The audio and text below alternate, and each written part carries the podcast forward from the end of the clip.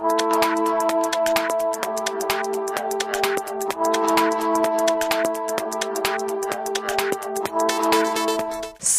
Jamaica officially has its own digital currency, but how secure is it and how can you get some?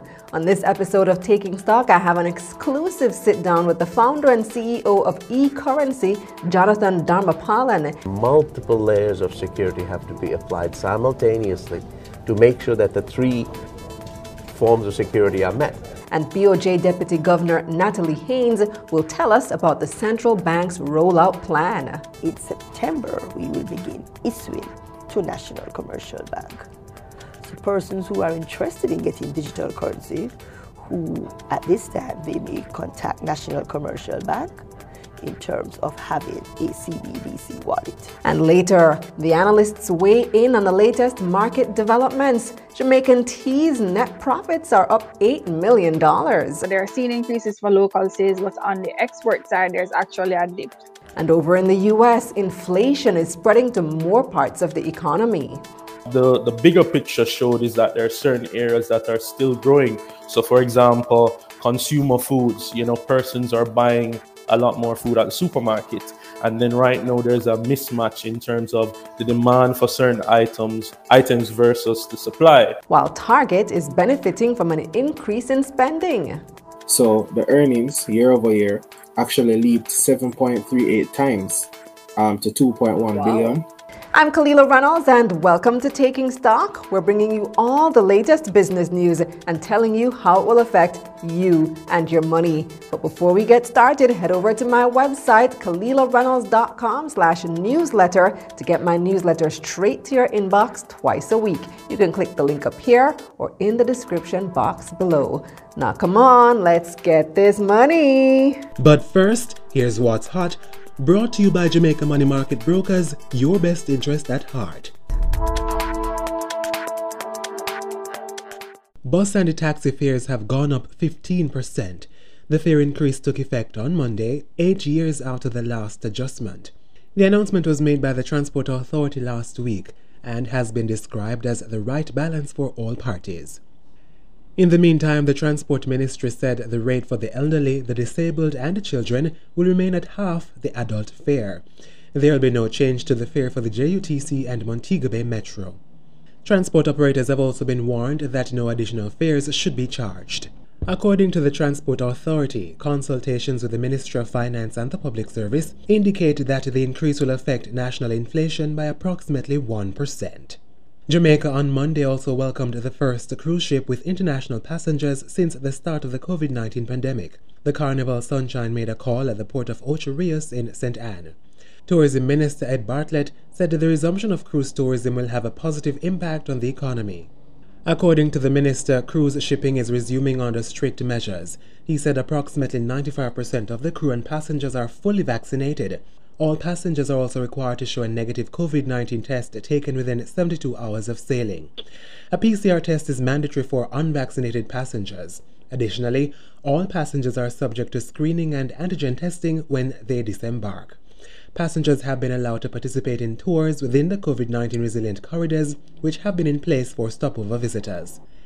Dream Entertainment is reporting that the recent staging of Dream Weekend earlier this month contributed more than $860 million or about 5.6 million US dollars to Jamaica's economy.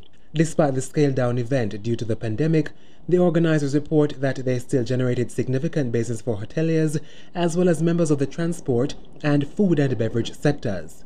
Dream Weekend in Negril has reportedly pumped over 10 million US in the western region over the years. The event contributes about 4.3 billion Jamaican dollars to the overall economy annually. According to initial calculations from Dream Entertainment chairman Kamal Bankay, there were approximately 3,000 dreamers in Negril over five days. Each dreamer spent roughly 360 US dollars per day on transport, hotel, meals, dream season bands, and other costs. Dream Weekend was held August 5 to 9 following approval from the government to stage the flagship event. The decision to stage the event has been fully criticized, especially after images emerged showing patrons without masks and not social distancing. However, Health Minister Dr. Christopher Tufton has described the criticisms as assumptions. The minister said there has been no official report that COVID 19 protocols were breached at the party series. Guyana's President Irfaan Ali has instructed that freight charges be reduced in the calculation of customs duties, excise taxes, and input value added tax VAT on goods being imported. The move is aimed at providing more relief to importers and consumers being impacted by higher shipping costs. The instruction followed an assessment of the impact of the pandemic on the Guyana economy and on the prices being passed on to consumers. The concession is effective on all invoices dated from August 1 and will run until January 31 next year. It will see the government foregoing some 4.8 billion Guyanese dollars or nearly 23 million US dollars in tax revenues over the six month period. Meanwhile, in Jamaica, the Manufacturers and Exporters Association said it's still awaiting word from the government on their proposal to reduce import and customs duties. Freight charges per container have skyrocketed from 2,000 US dollars last year to as high as $20,000 at present. First Global Bank FGB has increased its agent banking network to 13 with the opening of two more MoneyLink outlets in Highgate St. Mary and Albert Town Trelawny. The banking windows target the unbanked and underbanked. MoneyLink allows customers to deposit up to $250,000 in FGB accounts, withdraw up to $100,000, pay their credit cards, and check their balance. FGB, a member of the GraceKennedy Group, says three more agent banking windows will also be opened this year. There's now only one branch of Sagicor Bank in Half Way Tree, St. Andrew. The branch at 60 Constant Spring Road was closed on Friday, August 13. Operations have been transferred to the Tropical Plaza branch, also on Constant Spring Road. Sagicor says the consolidation is to boost efficiency and strengthen operations.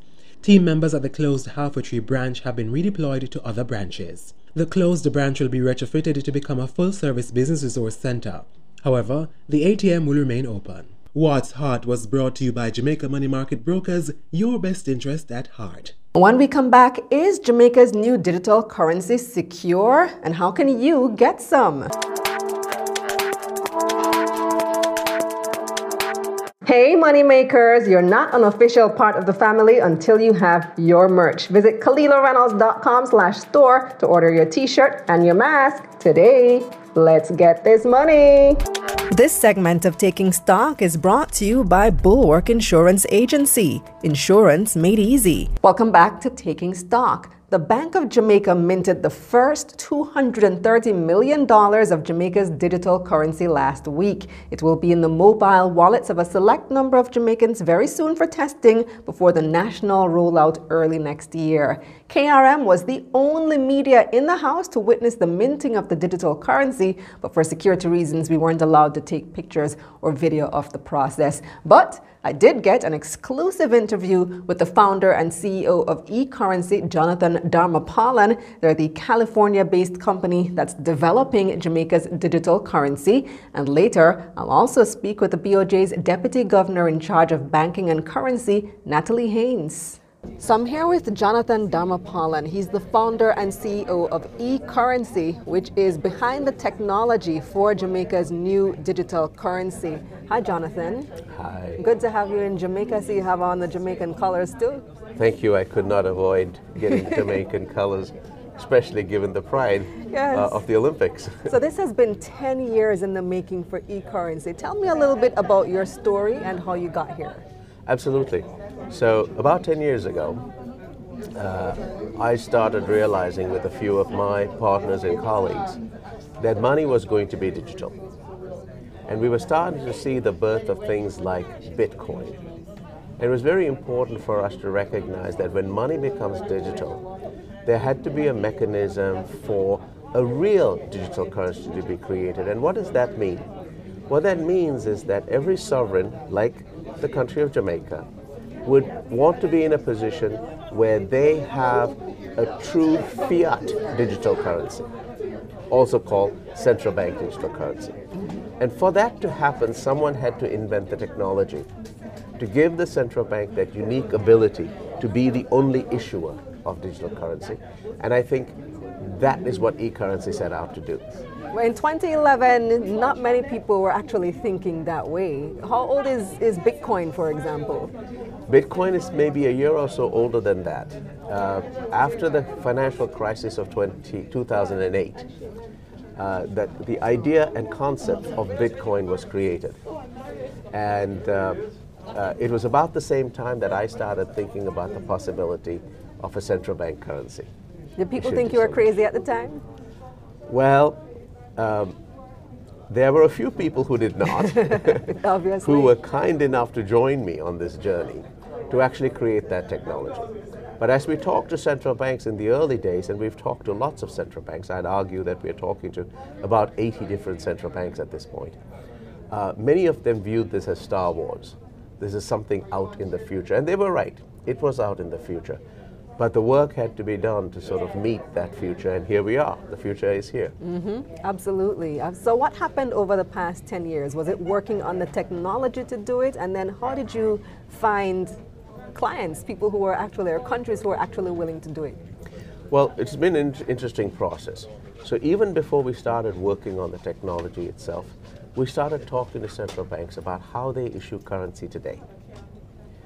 And I have to suggest that the model for a digital currency is the same model as a physical currency.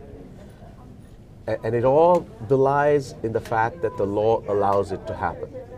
So the first thing that uh, that's important is that just like in Jamaica, other countries are thinking through giving the authority of issuing a digital currency to the central bank. That's step number one. Step number two is recognizing that the existing processes have to be replicated digitally so that the central bank can mint that currency, can store that currency, then issue that currency and put it into circulation, can get that currency securely into the hands of commercial banks and other distributors, through whom it'll eventually get to the hands of the merchants and the public. Mm-hmm. These processes have to be mimicked. And what we've done is built the technology to mimic those very processes. And that's taken you this far. Okay, so the next stage after you've built the technology is convincing countries to come on board. So, did Jamaica come to you or you pitched to Jamaica? Ah, well, long before we ever got to Jamaica, after we built the currency, we had to test it. Right. And testing it means that it has to be so robust that the system itself will run 24 7, 365. Right? It will always be available. So that testing took, took some time. Once we were done with that testing, we went back to many of the central banks and started talking to them. And I recall about two or three years ago, we had several conversations with the Bank of Jamaica. Um, and then things went quiet. And the Bank of Jamaica was obviously thinking about it internally, working through their processes, making sure the government was supportive of this. After which the Bank of Jamaica issued a competitive uh, request for proposal uh, that we participated in. Um, and fortunate for us, uh, selected us to provide them with the technology. So, is this the first country that you're actually minting a digital currency in? Yes, this is the first country we're actually minting a digital currency in with the Bank of Jamaica standing behind it. Yes. Right. In fact, we don't mint the digital currency. We provide the Bank of Jamaica the technology, and as you saw today, as you witnessed today, it is the Bank of Jamaica that mints the digital currency. Okay, so the BOJ mints the digital currency, and then where do you come in? Actually, we provide them with the minting machinery. Oh. We provide them with support from the background. Uh, but frankly, over time, the Bank of Jamaica takes over the entire process. Uh, in fact, unless the Bank of Jamaica takes over the process, it isn't digital legal tender. Um, so it's very important for the Bank of Jamaica to take over the process and move with it. We will provo- provide any necessary support, any new features that the Bank of Jamaica may require, and any you know long-term capabilities that they may ask for. But this is the Bank of Jamaica's currency. I was able to witness the ceremonial minting just now, and there are several elements that have to be in place for the currency to actually be minted. 230 million Jamaican dollars, about 1.5 million US, was minted here today. So, how secure is this digital currency? Because in the world of physical currency, counterfeiting is a serious issue. So, can this be counterfeited? Well, the process you saw today was to make sure that the instrument that's created by the central bank is not counterfeited. That's really important to recognize. And security actually comes in three layers. There's a security of the currency instrument, which has to be ensured, and you watched it happen today. The second is the security of the people using that currency. So their privacy, their personal information, etc., has to be protected. Thirdly, there's the security, the sovereign security of a currency that is a national currency.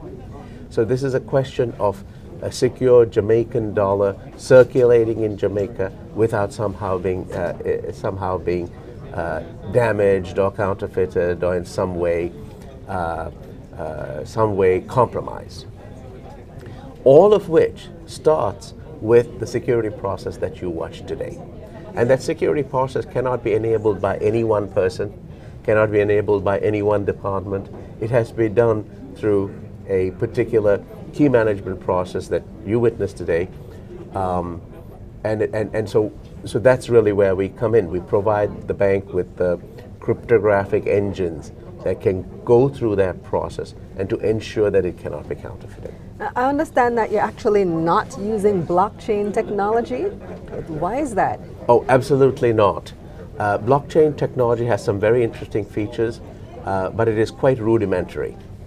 It, it uses a relatively uh, uh vulnerable uh, security mechanism uh, for cryptography. it is necessary but not sufficient. What we believe needs to happen is multiple layers of security have to be applied simultaneously to make sure that the three forms of security are met the personal security of the individuals, the security of the instrument itself, and national security of the Jamaican currency in circulation. So those cannot be achieved by just using a uh, relatively simple uh, blockchain technology.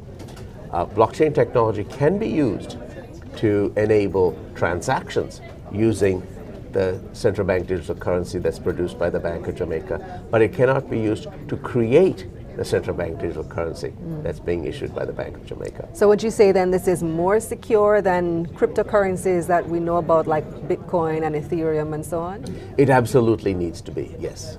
It is more secure. It is more secure. Okay. Tell me about how this actually works for the average person who wants to use it. Exactly. When a central bank digital currency is created, just like when a physical currency note is created, the magic that goes into it uh, and the security that goes into it is uh, entirely useless if the public doesn't have direct access to it. Okay? So achieving that last step requires the participation of the entire financial system. It requires the participation of commercial banks. It re requires the participation of uh, payment service providers and it ultimately requires the participation of you and I and the, and the general public. So to make it as easy as possible for the public to use it, they have to be able to access it with the simplest of mobile phones. They have to be able to access it with the simplest of cards. They have to be able to uh, use it in a transaction with a merchant or a vendor or take that currency and deposit it in a commercial bank. All of these things have to be possible. And the only way to do that is by winning over the entire economy. And the Bank of Jamaica has already taken all the steps uh, to get there, and we've been working with them. So, to begin with, uh, as was mentioned earlier, uh, one of the large commercial banks is starting off in the pilot, then the second largest commercial bank will also join the pilot, and by the time the pilot is over, all the commercial banks will be a part of it. They will distribute it using e-money operators and uh, telecommunications operators, uh, the mobile operators, so that the entire public now has access to it. And all these steps have to take place.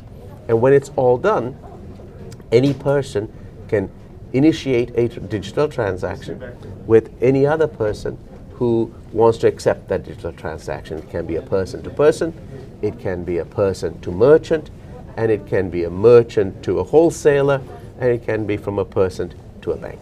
Mm-hmm. All of those have to work. So, will you have to have like a separate bank account specifically for digital currency? How does it mingle with physical currency? Not at all.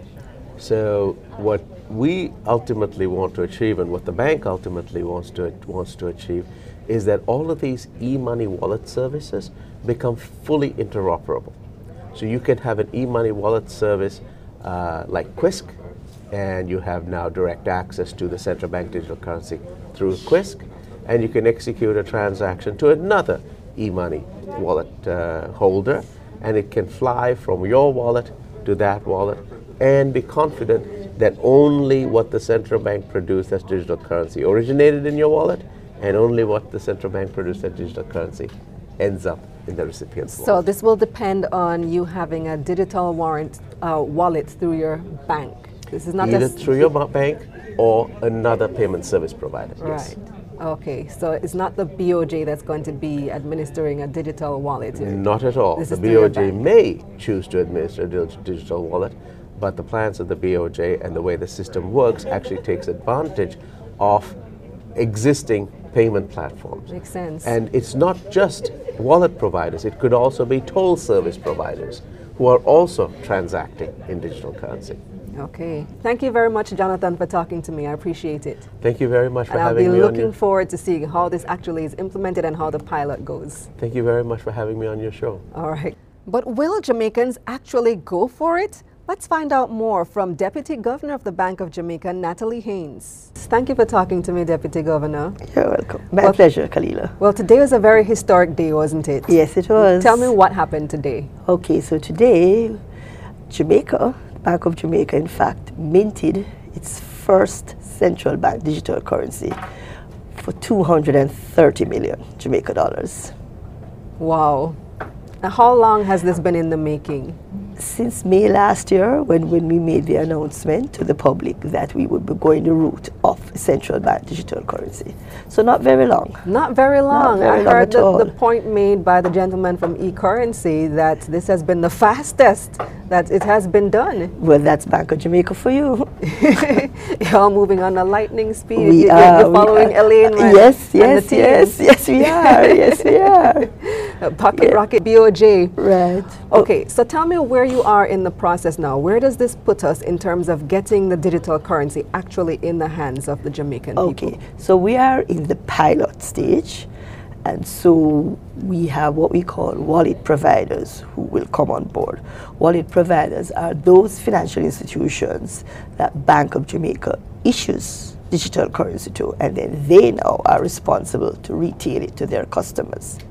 So the first wallet provider that we have on board is National Commercial Bank, and in September we will begin issuing to National Commercial Bank. So persons who are interested in getting digital currency, who at this time they may contact National Commercial Bank in terms of having a CBDC wallet. Oh, so you can opt into the pilot? NC, if you can contact NCB, yes. Ah, Because what we want to do for the pilot is actually test real transactions. And so we would want NCB to partner with us in terms of getting not just users but merchants of CBDC. Okay. So it's that it actually works. Well, you know who's going to be contacting NCB very soon. Is it that the BOJ will not be creating its own digital wallet? It will be left up to the banks to, to the banks that? to provide the public with a digital wallet. Which means that you need. Is, is that only for the pilot Just- stage, or no for, for all just think of it we are trying to mirror physical notes and coins Right. so we don't create um, for customers average customers we issue notes and coins to financial institutions and they issue it to their customers. So it's pretty much the same thing. Right? But I, I asked because one of the objectives is to be able to reach the unbanked, and All so. I, I worry So- that if you have to go through a bank, bank then the right. unbanked it doesn't so so, so the, so the unbanked can either contact a bank or authorized payment service providers. These are providers that we have already in our fintech regulatory sandbox testing Such as such as um, Alliance Financial Services. Um, GraceKennedy will be coming on, on board. okay, GraceKennedy Remittance. So, that's but those are not Union. yet. Those are not yet in the pilot. So those persons are expected to come on board much later on in the year. all right. So NCB is the first. The 230 million was minted today. Very Yes. specific amount, about Yes. 1.5 million US. Why that number? Why that number? All right. It's very scientific. Um, we have always said that if we had a 5% switch between physical cash and CBDC, we would consider it a success. So, what we looked at is actually our average monthly currency issue to NCB and another financial institution who will be coming on board in November. And then we looked at 5% of that for the rest of, the of this year for the pilot. And that's how we came up with the 230 million. So it's very scientific and it is to, expected to last until the end of the pilot. Talk to me about adoption. What are your expectations? My expectation is that all Jamaicans, especially the unbanked, as you mentioned, will see CBDC as the choice for their payments. It is much safer than cash in terms of me not having these large rolls of cash on you. And of course, it can be used anywhere, anytime by just your phone. The average Jamaican has at least two phones. so we are expecting that it will be appealing to them and the fact that it is issued and backed by Bank of Jamaica makes it secure for them. Right, and legal tender. Le and it is legal tender. I read somewhere that within five years you expect what to happen? well, I say if I get at least a 5% switch per annum, I'd consider that very successful. But it's going to take some time because you know the, the, majority of Jamaicans prefer their cash. Right. So um, it's going to take some time and take up and working, Bank of Jamaica working alongside the wallet providers to reach to their all their customers.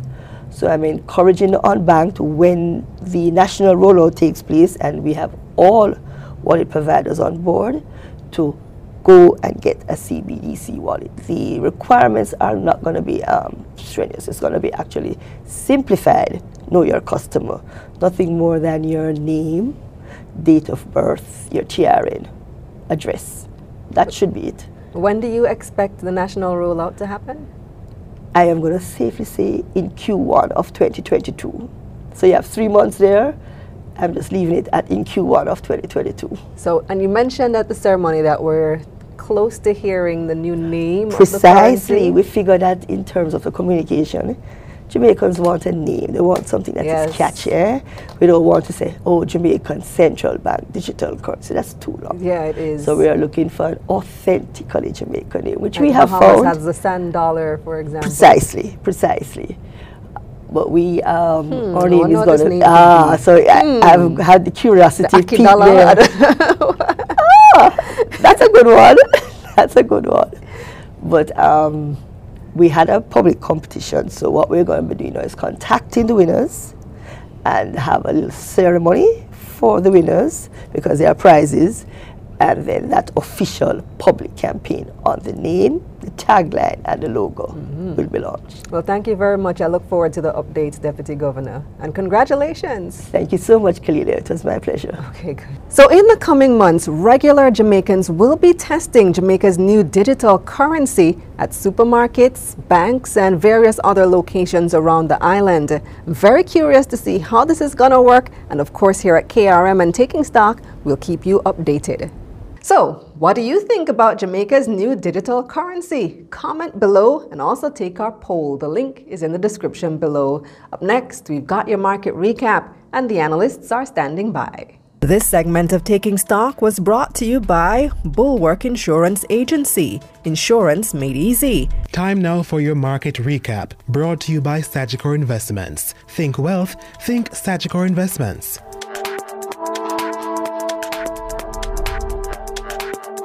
The Jamaica Stock Exchange declined with the combined index losing more than 1%. 108 stocks traded across both the main and the junior markets of the JSE for the week ending Friday, August 13, 2021. 41 advanced, 58 declined, and 9 stayed the same. 88 million shares changed hands on the Jamaican dollar market, totaling $453 million. FESCO traded the most, with people buying and selling 15 million shares in the company. The stock opens this new week at $1.65. Radio Jamaica traded at the second highest, with people buying and selling nearly 14 million shares in the company. The stock gained 6 cents to close last week at $2.18. And Wigton Wind Farm ordinary shares rounded out the most traded, taking up nearly 12% of market volume. The stock lost 1 cent to open the week at 55 cents. Now let's see who had the biggest gains. Stationery and office supplies stock price rose nearly 24% to close last week at $7.43. KLE Group stock price rose nearly 15% to be second for this week's biggest gains. The stock opens this week at $1.23. Rounding out our biggest gains, SSL Venture Capital Jamaica, which gained 10 cents to open this week at 82 cents. On the losing side now, Consolidated Bakers Jamaica was the biggest loser for the week, down 17%. The stock closed the last week at $1.61. QWI Investments was second on the list, its stock price down nearly 13% this week. The stock opens this new week at 81 cents. Rounding off the biggest losers, Salada Foods Jamaica, which lost 9% to close last week at $7.14. Market Recap was brought to you by Sagicor Investments. Think wealth, think Sagicor Investments. This segment of Taking Stock, The Analysts, is brought to you by Proven Wealth and Ideal Portfolio Services. Welcome back to Taking Stock. I've got a team of analysts to examine the week in business. I'm joined by wealth advisor at Ideal Portfolio Services, Dwayne Taylor. We also have assistant manager of private equity at Proven Management, Julian Morrison, as well as research and strategy analyst at Sagicor Investments, Jodianne Aris. Hi, everybody. Jodianne, Julian, Dwayne. Welcome to my new studio. Don't I look expensive? Yes. Very. Very, That's very. right. That's right. It's a work in progress. Right now, it's lots of makeshifting and catch up and catch up going on. But I feel like, like, look at my skin. Like, wow, wow. nice, nice. All right. So I'm soon gonna have to ask y'all to, if you want to invest in some KRM shares. No. Look at that. Look at Yeah. that. Um, hey. you're one of those people making Rihanna Richard um Fenty Beauty, you know. Fenty. Yeah. No, actually, I haven't. Well, I bought it once, but you know, I should buy some more because I actually do like the the product. It's a really good product. This billionaire status, I love it. Yeah, it's doing very well. someday, a girl from the Caribbean can dream, right? If Rihanna can do it, we all can. Definitely. That's right. Yeah, man, Definitely think global, think global. Inspiration. Always. Definitely a big inspiration, and that's my girl, bad gal Riri. all right. Let's turn to some local news and then we're going to go international as well. So let's start with Jam Teas. Jamaican Teas, Jodianne, is reporting an $8 million increase in net profits for Q3 compared to Q2. So give me the update on what Jam Teas is doing. All right, thanks, Kalila. So as you mentioned, um, you know, Jam Teas for their third quarter, which is the June quarter, um, actually is doing, you know, pretty, good performance. If it is that you compare it to the prior year, um, last year, 2020, they would have been up about 7.3%. And this largely reflected increased revenue, which was up about 5%, as well as investment income, which was also up close to about 60%. And they also recorded a decline in sales and market costs by about 40%. And so when it is that you dig into the investment income portion, um, part of it would have been from both realized investment gains as well as unrealized. So if you think about it in 2020, when it is that we'd have had the onset of COVID in the early part of March or mid March, thereabouts, asset prices, stock prices would have fallen. And when it is that you're comparing it to this year, when we're seeing an uptick in terms of performance on stock markets, then those gains would be considered if it is that you know your product, the company that you have in your portfolio increased, then you have what you call now unrealized gains. So it's not really money, money, but it is po- possible money because if it is that you were to sell, then you would have made a gain based on where it was before last year. So that is one of the things that is actually reflecting well for jam teas. Um, when it is that you look at the local sales um, in terms of the manufacture from manufactured operations, there's an increase. However, that is really for local side. So there are seen increases for local sales, but on the export side, there's actually a dip. And this was actually reflecting the pointed to a shift in work from home. So when it is that you had more persons in the diaspora working from home, you know, they would have been going to supermarkets and consuming a little bit more of what it is that you're used to, your Caribbean foods, it should be teas that Jam Tea produces. However, now that you're back in office, um, they're seeing a dip in those numbers in terms of their export market. Um, but one of the things to point out is that similar to other local manufacturing companies, they're looking at, you know, they're seeing increased costs. So the cost of sales actually jumped and um, they're looking at things such as higher freight costs as well as the higher prices for raw goods or raw materials. And they have, similar to other companies in the manufacturing space, opted to not pass on these costs. So consumers at this time. So, um, you know, with continued increase in prices, and I think um, we'll speak a little bit about that later on in terms of how it is an international market, but it does have an impact for us locally and how it is that it impact companies. So if it is that they're not passing it on to consumers, then it is really having an impact on their bottom line for mm-hmm. manufacturing mm-hmm. companies. Mm-hmm. I think that's inevitable, don't you think, Julian? Definitely, definitely. Because if we look at where we are um, in the in the stage of recovery, it's just a lot of moving parts. Um, you have what is called the reopening trade, meaning the big secular trend of things getting closer to normalcy, people going back to work, so consumption pattern should change, which is why we're seeing such a strong increase in, in, in well, a part of why we're seeing such a strong rebound in prices. Um, actually, prices have started to overshoot, but we'll get to that later on, right, Kalila? All right, so we know a lot is going on. I saw in the paper mm-hmm. recently too, where the and we had that discussion about the shipping costs and those astronomical increases. I saw in the paper where the manufacturers are are seeking intervention and asking for at least a response. So so who knows? Maybe there will be some relief coming. I don't know that there will be because government is also pressured as it relates to taxes, but let's see how that goes. In the United States now, inflation pressures just continue. This Delta variant uh, continues to wreak havoc on the economy. And we now see, Dwayne, where inflation is spreading, spreading to more parts of the US economy. So when they say more parts, what they mean? All right. So, okay. So let me preface it with uh, what had happened the previous month. So back in June, uh, the US economy actually saw its highest uh, increase in inflation over a 12 month period and also in a month to month period. So for May to June, it actually, well, for June, it went to 0.9%, which is the highest they've seen in like 13 years, right? And also over the 12 month period leading up to June, it was about 5.4%. Uh, and they, they, normally use the, the, consumer price index. That's the that's what they would use to measure, you know, where prices would go, how inflation would be impacted. So it was significant. It was a, it was the most significant increase they've seen, as I said, in 13 years. Now, how that has played out for them is that obviously prices went up, and one of the major drivers behind that was due to vehicles, you know, purchasing of vehicles, and also gasoline prices amongst mm. amongst other things. Now, coming into July and August, there has been a steady. Uh, just because uh, when you mentioned vehicles, because there was an issue with used car, uh, used vehicles, weren't there? Used vehicles. Well, oh, was yeah. it new car? New car oh. prices were going up because of the same chip shortage issue we were talking about. So exactly. inflation was really uh, heavy in that segment of the economy yeah, granted, it wasn't the sole factor that contributed to it, but it played a big role. And right. as you rightfully said, I think we actually spoke to it on the previous when I was on previously. But yeah, yeah that that also played a factor in inflation just taking a major spike.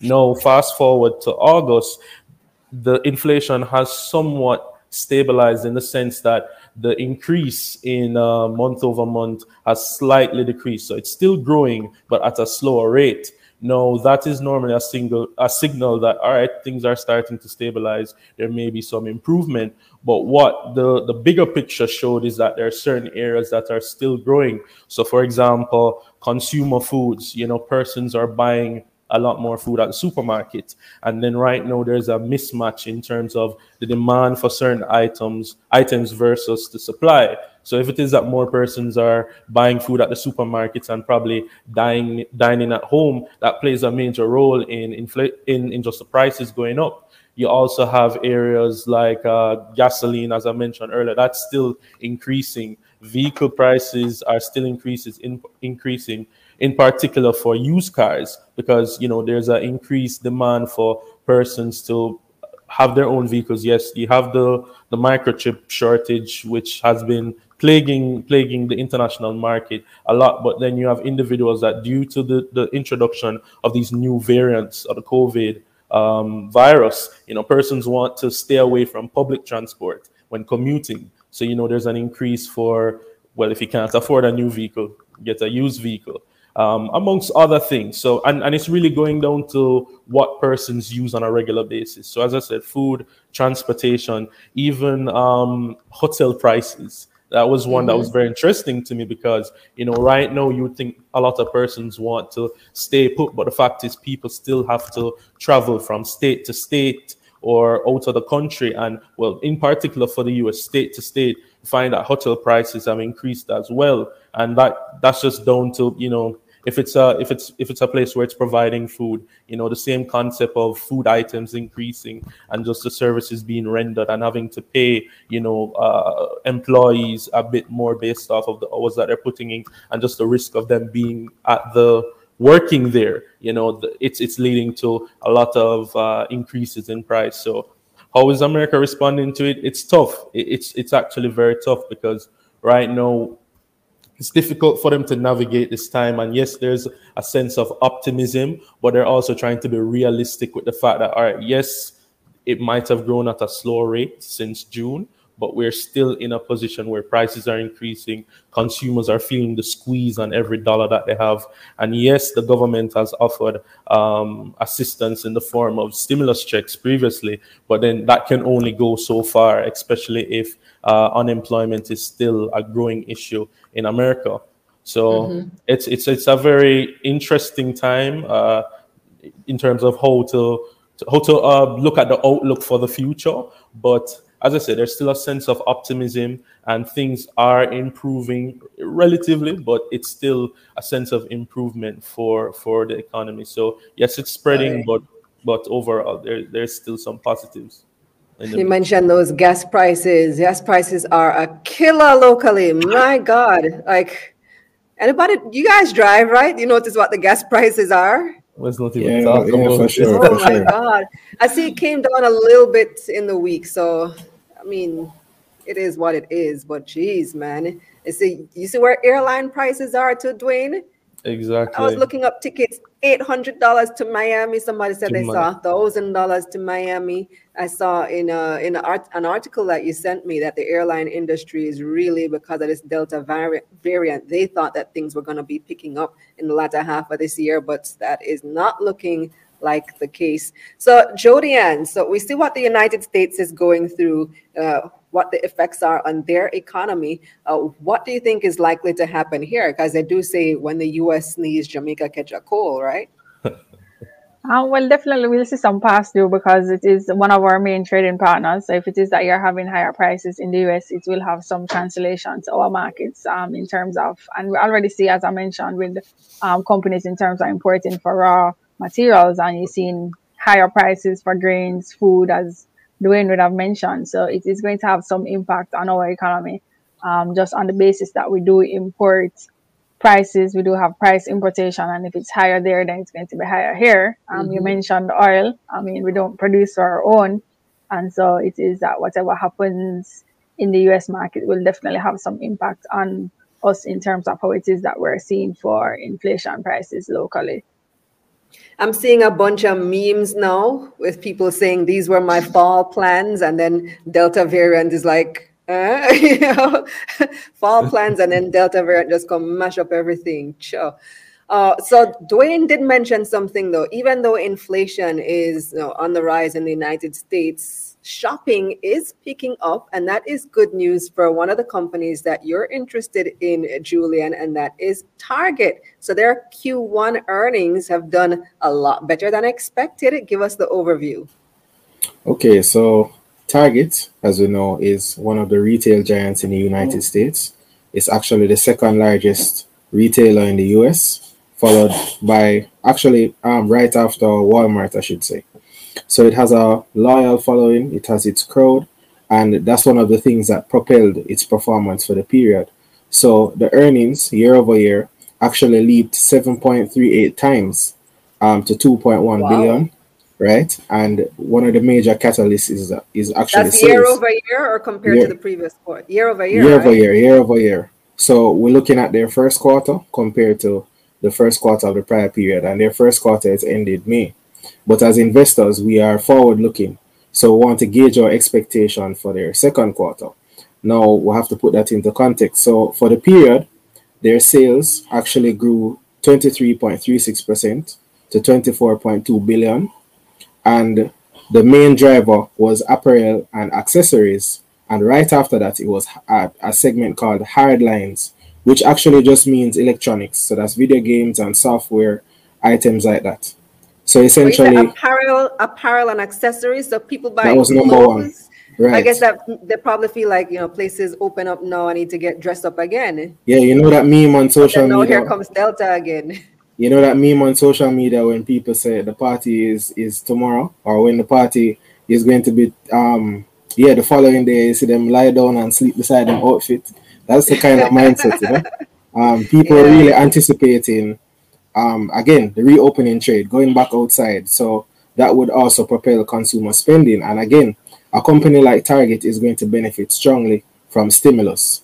So we have to remember that just a few months ago, over a trillion cumulatively in monetary stimulus and fiscal stimulus, um, it was unleashed in the economy. So when you're talking about all of that money supply coming in, it's going to filter to these different channels. And we have to remember that two thirds of US GDP is actually consumption. So when you have the second largest retailer in the US being properly positioned online to benefit from this, so people don't have to be outside to, to, to participate in buying their products. And they also have a strong distribution footprint. They have locations um, all over the US. It means that a company like this is going to have significant benefits from this flood of stimulus and also the anticipation of people going back outside. So people are actually um, they're gearing up to go back to life as they knew it. Um, I think the outlook is turning a little bit more confident. People are a little bit more optimistic. They're excited to actually be able to move on with their lives outside. So these are the things that are actually fueling the growth for the company. Now, in terms of cash flow from operations, it's uh, it's actually down 11.3% to 1.14 billion, but it's still at a healthy level. That is not concerning. Um, so we still have what is called quality of earnings. So even though earnings jump by that amount, it means that the earnings are still quality. Um, so in terms of the balance sheet, it's still healthy. Um, the, the total equity is up significantly and it's now at 14.96 billion. Um, in terms of their debt levels, it's less than um, the debt to equity is less than one times, meaning that they have more equity than debt, and their cash levels are, are healthy as well. Um, in terms of the PE now, the stock itself, it's at 21 times, 21.3 times thereabout. Um, last time I checked the price, it was $261.30 in that range. So it it it's something worth considering if you're going to bet on the reopening trade, meaning that you're you're you're hedging your bets on things normalizing in the US, which should happen based on vaccination gains in the US compared to countries like Jamaica, their vaccination mm-hmm. rate is far higher. Yeah. And they have far more spending power. They're earning the US, so their purchasing power is higher, etc., etc. So all of these things are in the co- the company's favor. Also, um, the What's stock, the stock price, price looking though? Oh, same thing you were just about to say. So yeah. how have investors reacted to the latest report? Well, so um, so far it's actually been performing strongly because it's up 21 percent from the 200 day moving average. Um, however, it's down 2.16 percent from the 52 week high. So based on based on what is happening now in terms of consumption, based on the fact that people have hoarded their savings over the last couple of months, and we're seeing so much stimulus still having an impact on the economy, it's likely that the company is going to do well for the next quarter based on its trajectory. And based on that, the market should react. Um, and that could push the stock higher, especially because it's down 2% from the 52 week high. Well, I want to thank you all for joining me this week. Great analysis as usual. We look forward to your continued contributions. Thanks, guys. All right. All right, Kalila, thanks very much. Stay with us for a preview of this week's other content on KRM. This segment of Taking Stock, The Analysts, was brought to you by Proven Wealth and Ideal Portfolio Services. That's our show for this week. Thanks for watching. Make sure you like this video, subscribe to this channel, and share with a friend. Also subscribe to our newsletter at KalilaReynolds.com slash newsletter and turn on those post notifications so that you can be the first to see all of our other content. We want to help people learn more about money so we can all get this money together. So this week on Money Mondays JA, we continue our series on financial statements. This time, we'll explain the profit and loss statement. And on Money Moves JA, an update on the new Data Protection Act and how you can get your business ready. So follow me on Instagram and Twitter at Kalila Ray and follow at Taking Stock JA on Instagram. If you want to connect with the analysts this week, check the description box below for their contact information. Also, visit our website, KalilaReynolds.com, for financial information you can use however you like it watch, listen, or read. And tell a friend about taking stock because investing is the new sexy. So let's make it cool to talk about money. I'm Kalila Reynolds. Let's get this money. Let's get this money.